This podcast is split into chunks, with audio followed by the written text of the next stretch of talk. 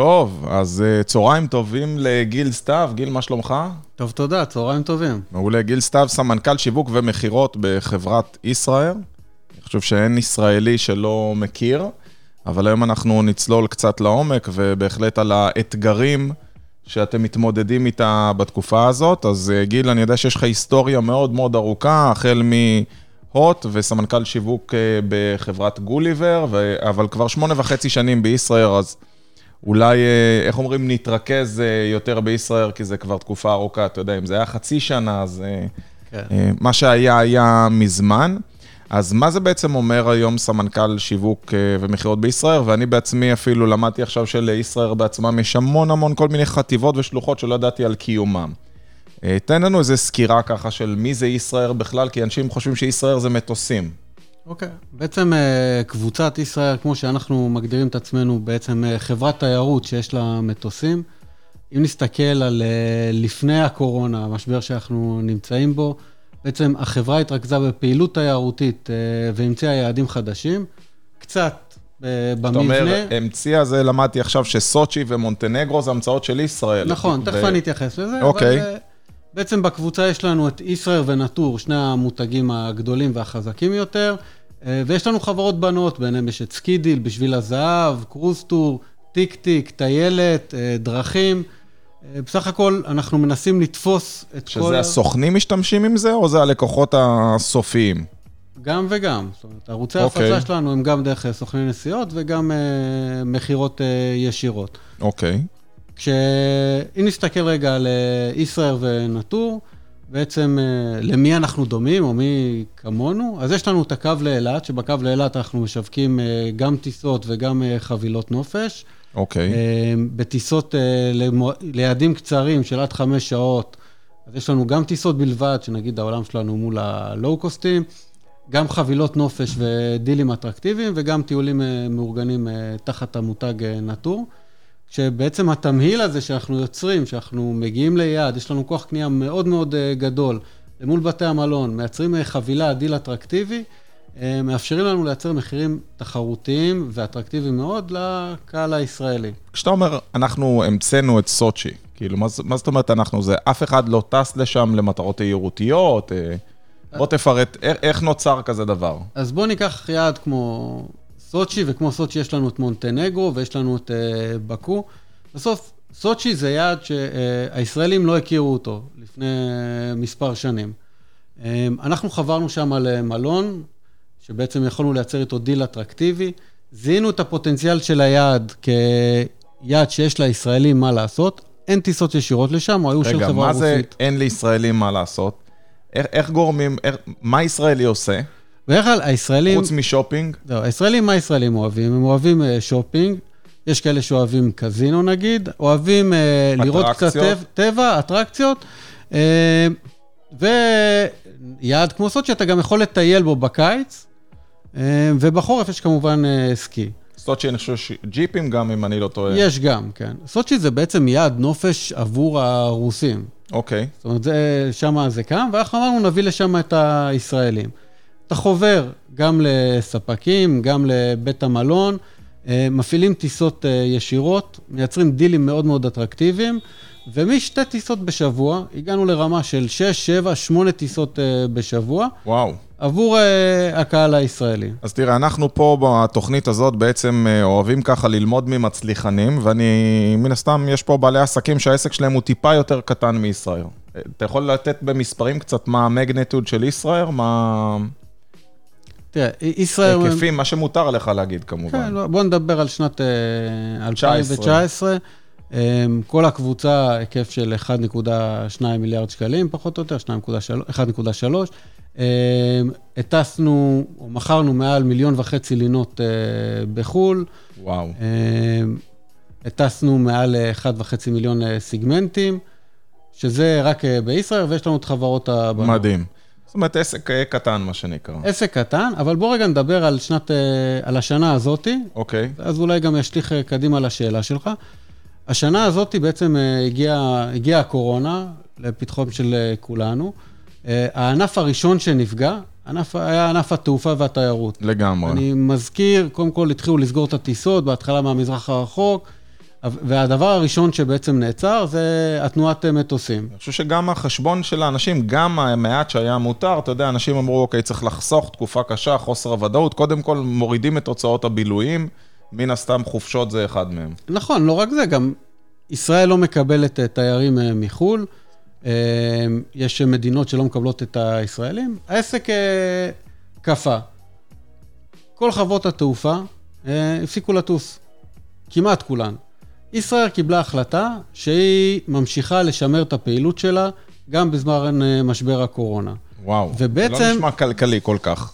זה בתחילת הדרך לא נשמע כלכלי, אה, אבל זו החלטה. זו החלטה של, ה, אה, של החברה בראשות המנכ"ל, שאנחנו נשארים רלוונטיים. וברגע שכל המתחרים שלך וכל הפעילות יורדת, ואתה מקבל החלטה להיות uh, פעיל, אתה יכול uh, לשפר את מצבך. לא פיננסית אולי, אבל בטח בפני דת הקהל הישראלית, uh, בטח בפני העובדים שלך. אתה חושב שיזכרו עוד שנה שישראל הייתה פעילה בתקופה הזאת, על אף ולמרות הכל? אני חושב שבמהלך ה... בטווח זמן הקצר יזכרו, לאחר מכן לא. בואו ניקח שלוש שנים מהיום, אנשים בסוף מה שמעניין אותם זה ה... אה, כמה הם משלמים ומה המוצר שהם מקבלים. לגמרי, יפה שאמרת לא מחיר, כמה הם משלמים ומה המוצר שהם מקבלים. נכון, זה עלות מול תועלת, אבל אני חושב שבתקופה הזאת, ישראל אה, ביצע הרבה מאוד שינויים ותהליכים, גם תהליכי התייעלות אה, פנימיים, גם מעבר למכירות באינטרנט יותר מאשר מוקדי טלפונים, גם שיפרה את המערך התפעולי שלה ביכולת הגמישות. ככה שיש לה הרבה מאוד יתרונות, גם לאחר הקורונה. ולראיה, אנחנו חברה שכל הטייסים שלה פעילים, כל המטוסים שלה אה, אה, שמישים, מה שלא. קורה בחברות אה, תעופה אחרות. כן, כולם ראו את מה שקורה עם אל על בחדשות, אה, אני חושב, אה, בכל מהדורה. כן, לא, לא רוצה להתייחס לחברות אחרות, אבל ישראייר, ברגע שלטובת אה, העניין נפתחו חלק מהיעדים הירוקים, פשוט... מיד הניע ויצא לדרך. וזה אחת הסיבות שהצלחנו לסיים את חודש אוקטובר כחברה הגדולה ביותר, אה, או המובילה בנתב"ג, מבין כלל חברות התעופה. העסק הזה מונע, אה, וזה לשאלתך, לא בגלל שיש לישראל מטוסים, או כמה מטוסים יש לה, או... אה, אתה אומר מי שקובע בסוף זה המנהל. מי שקובע בסוף זה הצוות, מי שמוביל בראש, צוות העובדים, המחויבות וה-DNA של הארגון.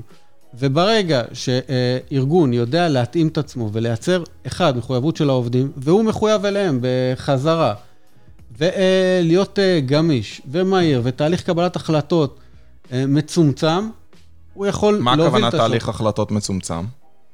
תראה, יש חברות, בדרך כלל בחברת תעופה, אה, שהיא מתכננת לאיזה יד טסים או מתי טסים, זה... תהליך ארוך טווח. יש לך גאנט מסודר לשנה קדימה. והרבה פעמים אתה צריך לקבל החלטות, בטח במציאות המשתנה שאנחנו נמצאים בה, שהיא כל דקה משתנה לנו, צריך לקבל החלטות בצורה מהירה, קצת אה, אומץ, קצת אה, לקחת אה, ריזיקה. ולטוס. אז אני מאוד אוהב את זה, כי אתה יודע, אני כל הזמן, אה, נקרא לזה ממש ברמה של מטיף. אני חושב שאפילו על הכוס שאתה שותה בה, אני לא אתפלא אם זה כתוב, כן. אצלי לפחות כתוב, אנשים שמחליטים מהר הם אנשים שמצליחים מהר. ותראה מה זה שמה שאתה מדבר עליו זה אפילו גוף כמו ישראל, 1.2 מיליארד שקל בשנה, ואתה אומר, אחד הדברים שעזרו לנו לעבור את uh, הקורונה, זה, איך אומרים, לעבור בכמה שאפשר, זה החלטת, uh, קבלת החלטות מאוד מאוד מהירה. זאת אומרת, לא משנה כמה הגוף הוא גדול, ואני חושב שזו אנקדוטה מאוד חשובה. אני רוצה ללכת איתך רגע ולנסות להבין ולרדת uh, לתפיסה ולשיטות העבודה. איך מחליטים לפתוח יעד חדש? איך אתה עושה תכנון כלכלי? האם סוצ'י יהיה משהו שהוא מעניין כדי אה, לטוס אליו? איך מחליטים אם זה יהיה כלכלי, אם הישראלים יהיו מוכנים לטוס לשם? לפ... מה אתם בוחנים? תראה, יש, אה, לפני שפותחים יעד חדש, אה, קצת מתחקרים על היעד עצמו, להבין רגע מה הפוטנציאל. יש צוותים מקדימים שנוסעים, בוחנים את היעד. כשתפיסת העולם, לפחות אה, בישראל, אומרת, בוא נטוס ונפתח יעדים חדשים, שרמת החבילה או המחיר גם יהיו זולים, וגם רמת המחיה שם נמוכה יותר מאשר בארץ. זה הסיבה שאנחנו אוהבים את אה, טורקיה, את יוון, את קפריסין, את... אה, נכון מאוד, זה, זה הסיבה ש... בוא, בוא נעבור רגע על כל היעדים המובילים. תראה, נשים רגע בצד את ארצות הברית כיעד של תנועה. פעם זה היה לונדון, פריז. נכון. היום על מה אנחנו מדברים? על לפני הקורונה. אנחנו מדברים על סוצ'י, אנחנו מדברים על מונטנגרו, אנחנו מדברים על בולגריה, אנחנו מדברים על רומניה. אנחנו מדברים על uh, uh, גיאורגיה בבתומי. על מקומות שהמטבע שלנו שווה יותר, שכשאני הולך לקניות נכון, אני מרגיש מלך. בדיוק, שאתה אומר, אני טס לשם, החופשה הרבה יותר זולה מאשר בארץ. האמת שזה, אתה יודע, כל ישראלי שחוזר אומר, אתה לא מאמין, אתה יושב במסעדה, מזמין, מזמין, מזמין, בסוף יוצא לי 100 שקל. אתה יודע, זה הכיף הגדול שלו בחו"ל, זה לא משנה שבארץ הוא יכול לאכול את זה, אבל הוא טס לשם וכאילו... הוא מרוויח יותר. אתה אומר שמה שחשוב קודם כל, זה שאתה רואה מה ה-added value שהוא הולך לקבל בתור אורח במקום. נכון, אנחנו, כשאנחנו בוחרים יעד, זה אחד הפרמטרים שאנחנו uh, מסתכלים עליו. בנוסף, אנחנו מייצרים uh, מערכת יחסים טובה עם מוצר טוב, מה זה מוצר טוב בשפה שלנו? זה בית מלון, לייצר, לתת לך חבילה ב... 400 דולר לאדם, לשלושה לילות, במלון חמישה כוכבים, כולל... כמה מלונות יש בסוצ'י? בסוצ'י יש, לא יודע, עשרות? לדעת, עשרות. עשרות. זה היה מדהים, כי האיש הטכני שלנו, הוא סידר פה את הכל, הוא אמר, אה, הייתי בסוצ'י, ואז היית, אמרת לו, במלון הזה? לא שאלת אפילו, והוא אמר, כן. זאת אומרת, אתה יודע במדויק לבחור את המוצר שלך. מה זה, זה, זה ניסיון. אני עכשיו מסתכל על, ה, על האנשים שצופים לנו פה בשידור, וזה הזמן להגיד שלום לרון ולנאווה ולעופר ולתומר ולרסלן ולעירום ולכל מי שצופה בנו, וכמובן למאזינים. איך הם, איך אתה ממליץ להם בתור בעל עסק קטן, איך, איך לדייק ברמה כזאת? מה המחקר שאתם עושים? הדבר הראשון, תחשוב מהעיניים של הלקוח. הרבה פעמים אנחנו כבעלי עסקים או כמנהלים מסתכלים, רגע, רווח, הפסד וזה, מסתכלים דרך השורות של האקסל או מה שנראה לנו נכון. במקום לצאת לשטח, שזה מה ששמעתי אותך אומר, אתה אומר, אנחנו לא יושבים במשרד, מתכננים באקסל ורואים מה, אנחנו טסים לשם, שולחים משלחות, ואז מה, הם אומרים לך, תראה, המלון הזה יאהבו, המלון הזה לא יאהבו, אכלנו והארוחה היא בסדר, האוכל הוא טוב, הוא זול, הוא מה, מה הם בודקים? תראה, בסופו של דבר, כולנו אולי מנהלים, ו... אבל בסוף כולנו לקוחות. וכשאתה מגיע ואתה מסתכל, כמובן שהצוות שנוסע לשם זה צוות מקצועי, הוא כבר מכיר, הוא כבר יודע. אפשר להצטרף לצוות הזה? מתאים לי לטוס, לבדוק מלונות, לאכול, לבלות, ואז לתת לך חוות דעת. אני מאוד מנוסה בזה גם. בשמחה. קח אותי בחשבון ביעד הבא. להביא את התוצאות. אין בעיה. אמ, אז כן, אבל ההסתכלות, היא מעבר להסתכלות המקצועית, זה להבין, מהעיניים של הלקוחות שלך, לחשוב מה הם היו רוצים לקבל, ואת זה לבקש.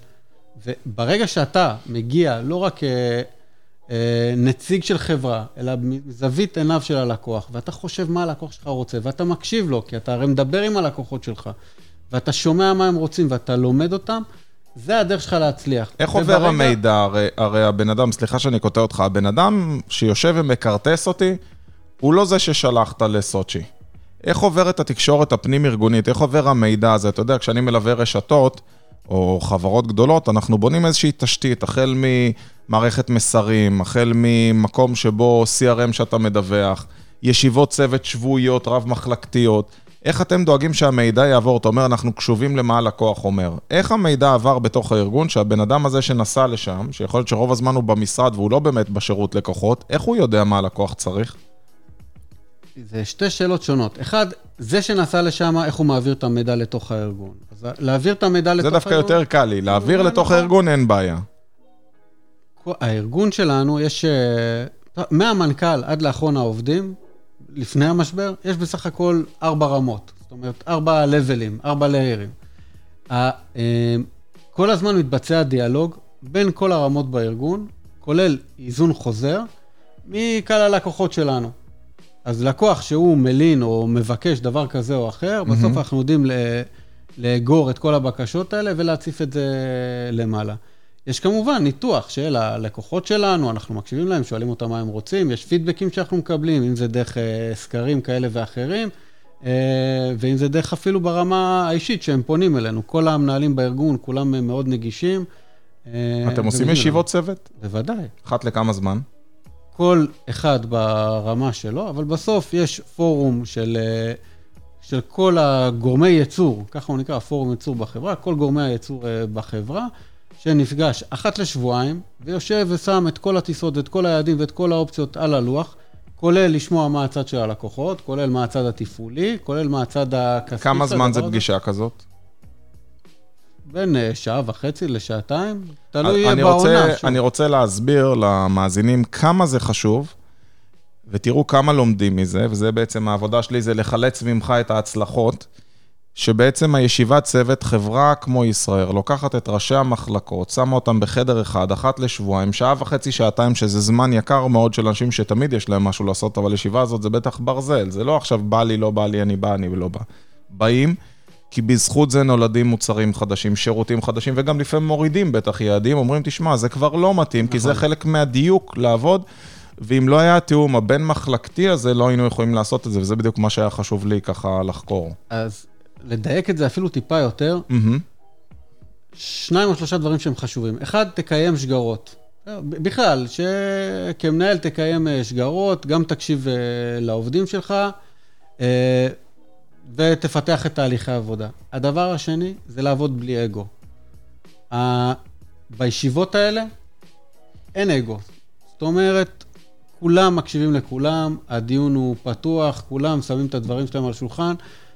תראה, אני באתי מארגונים בעבר שהיה הרבה מאוד פוליטיקה ארגונית, הרבה מאוד מתח בין מחלקות, היה... קלאסי זה להגיד, יש מתח תמיד בין שיווק למכירות, נכון? שיווק, בעולם התיירות בטח, הוא קל לו לייצר אה, לידים, ומכירות, רגע, אומר, אני צריך להמיר את זה, כל הזמן יש מתח... אה, כן, הלידים לא טובים או השיווק נכון, לא... או- לא- כן, מכירים. אגב, בישראל פתרו את זה. אה, כי יש איחדו את זה, אתה ומכירות, מנהל כן. שיווק ומכירות, אתה יכול לבוא נכון. בטענות לעצמך. אני יכול לריב אפשר לדבר עם אשתך. מקסימום. בדיוק. אבל uh, ברגע שבתוך הארגון עצמו יש uh, שיח, שהוא שיח בריא, uh, בלי הבדלי מעמדות נקרא להם, וכולם רתומים לאותה מטרה, ברגע שמנהל מצליח לעשות את זה, זהו, הוא... ניצחת. הוא ניצח. כי אז האנשים יודעים לבצע את השינויים וההתאמות למה ש... לצורך האמיתי של הלקוחות. אנשים לא מתחפרים בעמדה שלהם. יש הרבה מאוד מקרים שבהם אנשים מאמינים במה, במשהו, הם יתחפרו בעמדה שלהם כל כך חזק, זה לא משנה אם הם צודקים או... אז. אתה מוסיף עוד משהו, אתה אומר, אין אגו בארגונים, לא משנה, כל המעמדות שווים, ואנחנו נותנים להם במה אחת באותה ישיבה, וזה כן, חלק מה... תקשיב לכולם. תקשיב לכולם ותפתח את הראש. אז אני רוצה לשאול אותך עוד שאלה. פה באת ואמרת, בגלל הקורונה, רוב האנשים עברו לקניות באינטרנט. מה אחוז ההזמנות כרטיסים שהיה לפני אה, עידן הקורונה בין אונליין לאופליין? כמה הזמינו אצל הסוכן, ישבו, התקשרו, וכמה הזמינו באינטרנט?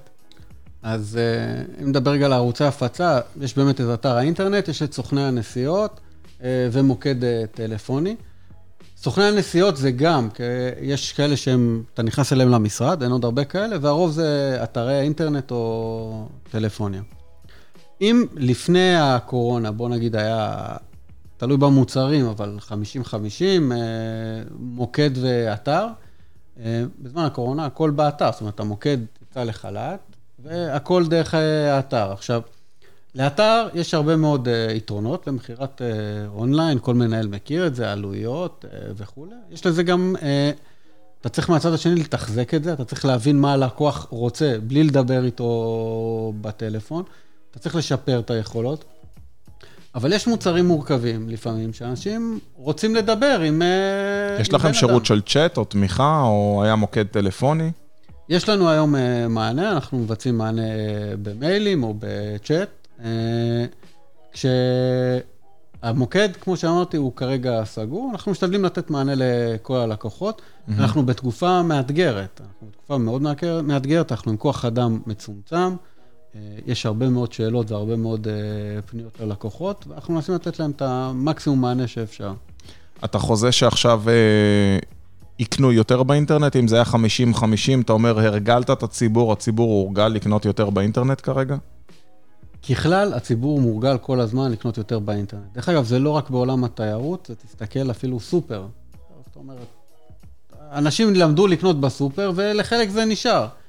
אה, אני מאמין שבעולם התיירות, הנתח של האינטרנט אה, יתחזק משמעותית.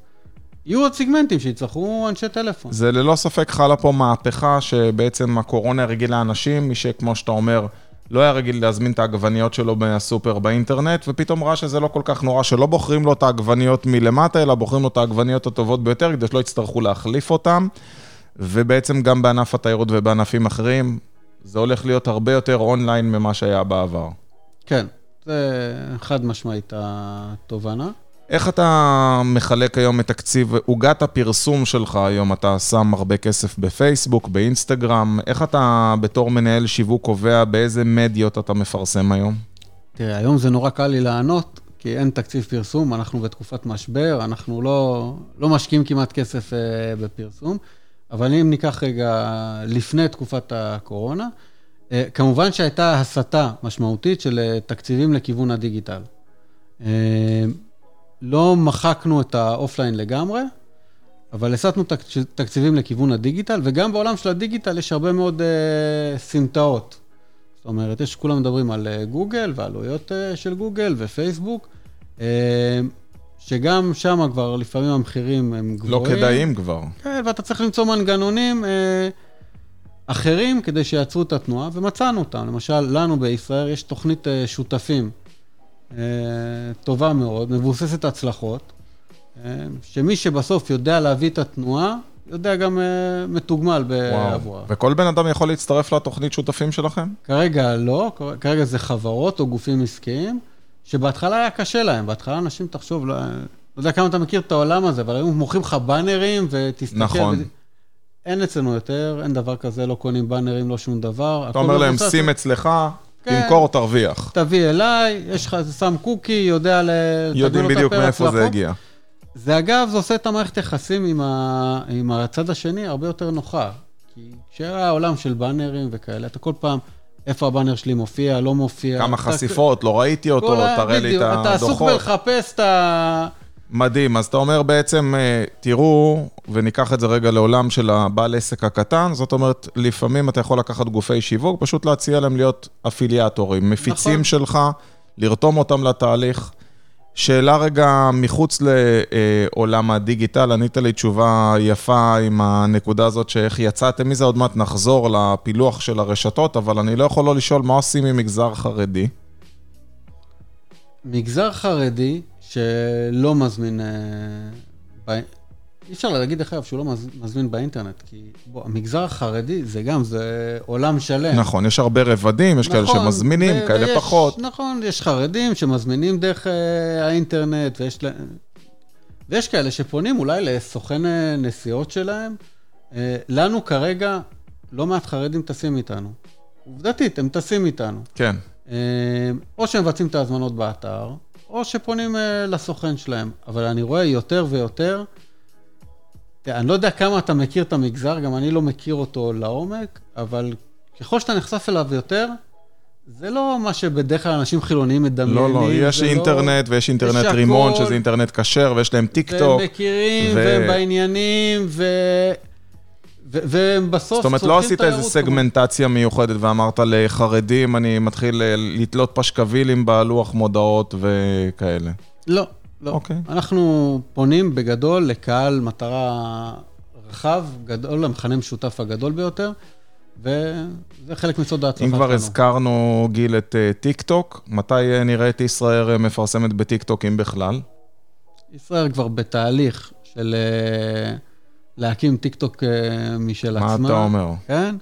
אה, טיפה מחכים שדברים ישתחררו, אבל מדהים. גם נופיע בטיק טוק. זאת אומרת, אתם, ופה יש עוד משהו, אם גוף, אני אקרא לזה שמרני, מכובד, פונה לקהילה יותר בוגרת, מצא לנכון, אנשים לא יודעים ש-40% מהגולשים בטיק טוק הם מבוגרים, אני יכול להגיד לך שזמן הפנאי שלי, שנגיד אשתי כרגע צופה ב... לא יודע מה זה כרגע, הזמר במסכה, ואותי לא מעניין לדעת אם התרנגול אה, זה יובל כספין או לא.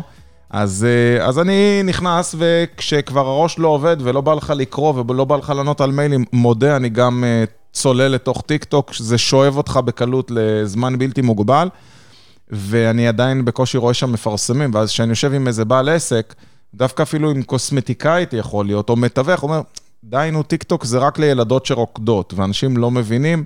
ואיך אתם קיבלתם את ההחלטה כן להיכנס לטיקטוק? כאילו, מאיפה זה בא? זה מתחיל מזה ש...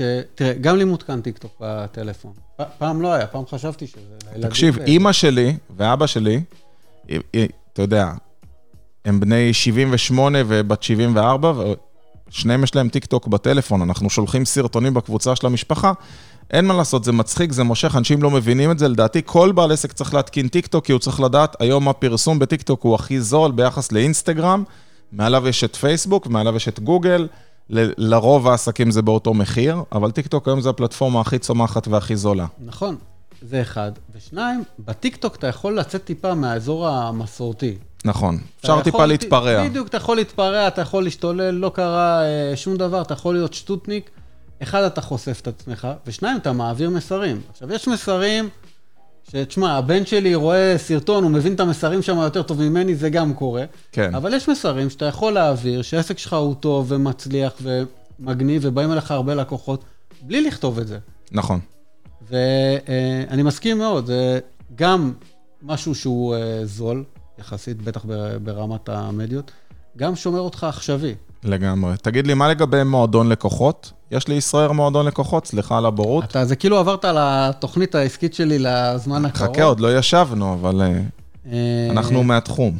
אנחנו עובדים על זה, כבר אה, יש משהו בתהליך של, שאמור להיות בהשקה, הקמה בקרוב. שוב, יש דברים שהקורונה, גם את עצרה, ישראל... עצרה. אה, תראה, מועדון לקוחות, אני חושב שאין עסק שלא צריך שיהיה לו, בין אם אתה הספר השכונתי, המיני מרקט או חברה כמו ישראייר, ואני חושב שבן אדם שלא משקיע בקהל שלו, הוא לא מבין שהכסף הוא מלקוחות חוזרים, אלא אם כן אתה חברה קדישא.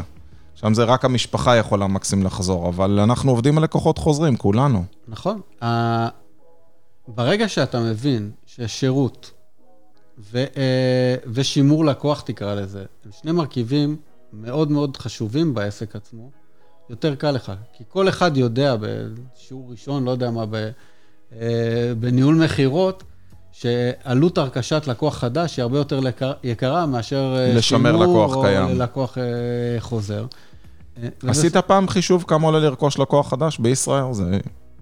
עשינו את החישוב. אה, תראה, אני בעבר הייתי מנהל אגף אה, קשרי לקוחות בהוט, שזה בעצם שימור לקוחות. אתה יודע טוב מאוד לעשות את המתמטיקה.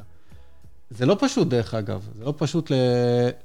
להשאיר את הלקוח אה, מרוצה, כי כל פעם הסף, הרף שלנו כלקוחות, אה, עולה כל עולה, הזמן. עולה, עולה, עולה, אה, ורמת הריגוש וההפתעה. שמע, אני אתן לך דוגמה עכשיו, אני לא יודע אם ראית, הגיע לי בדיוק שליח של וולט להביא לי את האוכל, ווולט העלו את רמת השירות לרמה מאוד טובה.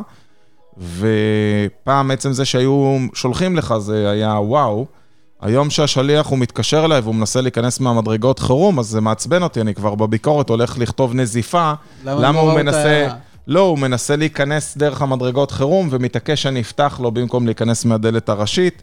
אתה יודע, אנחנו, הציפיות שלנו כל הזמן עולות, אתה רוצה ריגושים חדשים, אתה רוצה משהו חדש, שאם ייקחו לך את הדבר הקטן ביותר, אני תמיד נותן דוגמה בסדנת שירות לקוחות, שהייתי, טסתי בבריטיש איירווייז, וכשהמטוס עולה, אתה יודע, מחלקים או בוטנים או שקדים, אתה יודע, בישראל אני חושב שזה בגלה, אני לא יודע מה אתם מחלקים. ונתנו לי מים ונתנו לי בוטנים, ואז הדיילת הנחמדה מסתכלת עליי במבטא הכי כבד ואומרת לי, anything else, sir? עוד משהו עכשיו, נשבע לך, זה הפדיחה האחת הגדולות שקראו לי, פשוט התכופפתי קדימה להסתכל מה האחרים קיבלו, כי אולי לא ידעתי מה לבקש, אבל לא היה לה כלום חוץ משקדים ומים. אבל הרמת שירות שהיא שואלת אפילו עוד משהו, זאת אומרת, אולי אתה רוצה עוד בוטנים, או אתה רוצה עוד מים, היא לא ניסתה להציע לי סטייק, אבל אני בתור ישראלי טיפוסי, האינסטינקט היה לראות מה האחרים קיבלו. איך אתם בישראל באים ובודקים את, את אה, שירות הלקוחות? איך אתם יודעים את שביעות הרצון? בוא רגע נתייחס לבוטנים והמים. דרך אגב, כמו שאמרתי בהתחלה, בסוף זה עלות מול תועלת, זה מה אני משלם, מה אני מקבל. ישראל, לפני כבר כמה שנים, אה, עברה למודל לואו-קוסט. מה שפעם היה בלתי נתפס בחברות תעופה, וגם היה קשה בתוך ישראל עצמה, בעצם הפסקנו להגיש אה, אוכל בטיסה, עברנו למכירת דיוטי פרי, אתה מזמין אה, כרטיס טיסה, זה כולל רק אה, טרולי, אתה רוצה להוסיף מזוודה, זה עולה, אתה מוסיף עוד כסף, זה דברים שפעם לא היו נתפסים. מי שהכניס את זה זה South West Airline, לא? הרב קלר, אני חושב שהוא התחיל עם הפורמט הזה. הם התחילו, אבל בסוף מי שהאיץ את כל התהליך זה חברות הלואו-קוסט. אוקיי. הם, אה, הם אלה שהובילו את, ה, את העסק הזה, שבהתחלה שמרנים אמרו, אין סיכוי. כן. עובדתית, בשנת 2019, במקום השלישי והרביעי בנתב"ג, היו חברות לואו-קוסט. זה אומר שזה בסוף שזה משחק... צומח, שזה מוכיח את עצמו. נכון, וה... והקהל הישראלי אה, התרגל. אז למה זה קורה? זה קורה כי אתה שואל את הלקוח בסוף מה אתה רוצה. עכשיו, כולם יכולים להגיד שהם רוצים רמת שירות מאוד טובה וכולי וכולי, ובטח בעולמות שלנו, אבל הרגישות למחיר היא מאוד מאוד מאוד אה, גבוהה. וברגע שאתה מאפשר לו אה, לקנות במחיר זול, ואחר כך להוסיף לעצמו את מה שהוא רוצה, את השירותים הנוספים, זה בהפוך על הפוך, מגדיל את שביעות הרצון של הלקוח. מה אתה אומר? זאת אומרת... כן, כי אחד הטענות זה, אל תמכור לי מה שאני לא צריך. Mm, תוריד לי את המחיר מראש, תן כן, לי רק את לא מה שאני רוצה. כן, אני לא אוכל את האוכל שלך, אני לא צריך מזוודה, תן לי זה, אז אתה, אתה עובד בשיטה הפוכה. תראה, אה, אנחנו מנטרים, למדידת אה, שביעות רצון הלקוחות, אנחנו מנטרים כל הזמן את, אה, גם את הרשת החברתית, גם את הפניות, גם עושים סקרים מדי פעם. זה משתנה מאוד. זה משתנה כי בתקופה כמו עכשיו, במשבר, על פי חוק ועל פי הגדרות, הייתה תקופה שלא הם חייבים להחזיר כסף ללקוח. עכשיו, זו סיטואציה ביטלו לך את כרטיס הטיסה, הכסף שלך נמצא אצלי, אצל חברות התעופה, אתה רוצה את הכסף חזרה, ואומרים לך, חכה רגע.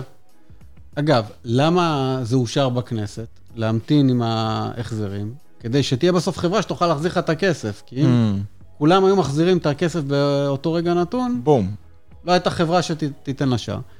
אז גם בסיטואציות כאלה אתה צריך להיות uh, יצירתי. למשל, אנחנו הצענו ללקוחות, או תקבל את כספך חזרה, או שאני אתן לך שובר למימוש עתידי בשווי 125 אחוז, או שובר לחופשה... 125 אחוז? כן. וואו, זאת אומרת אקסטרה, אתה כן. נותן לו אשראי. כן, אומר לך, תשמע, אתה יכול לקבל את הכסף שלך, או לקבל שובר לשימוש אה, עתידי, אמ, או להזמנת אה, חופשה בארץ. אני יכול להגיד לך שאחוז הלקוחות שהזמינו, אמרו, אוקיי, תשמרו את הכסף, תנו לי את השובר של ה-125% לשימוש עתידי. רגע, תקשיב, עשיתם פה משהו מהפכני, אני חושב שזה שווה אנקדוטה בזכות עצמו. בשביל לא לתת זיכוי ללקוח, בעצם אמרת לו, תשמע, לא רק שאני, אם תש... לא, איך אומרים, אם לא תבקש את הכסף בחזרה, אף על פי שאני לא חייב להחזיר לך, אני יכול, אני נותן לך 25% יותר, כך תשתמש בעתיד, כשאתה מראה לי נאמנות, אני אראה לך בחזרה. נכון.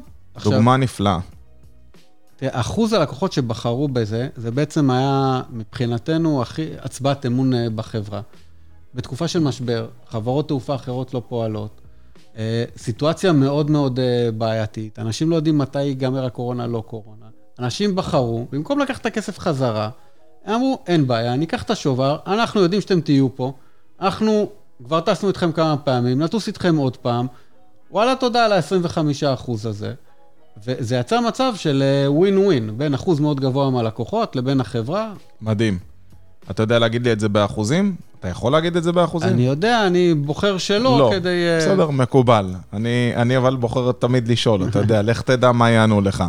תשמע, גיל, אני מאוד מאוד מודה לך על ראיון, אה, זו השאלה הראשונה שלא ענית לי וזה בסדר גמור.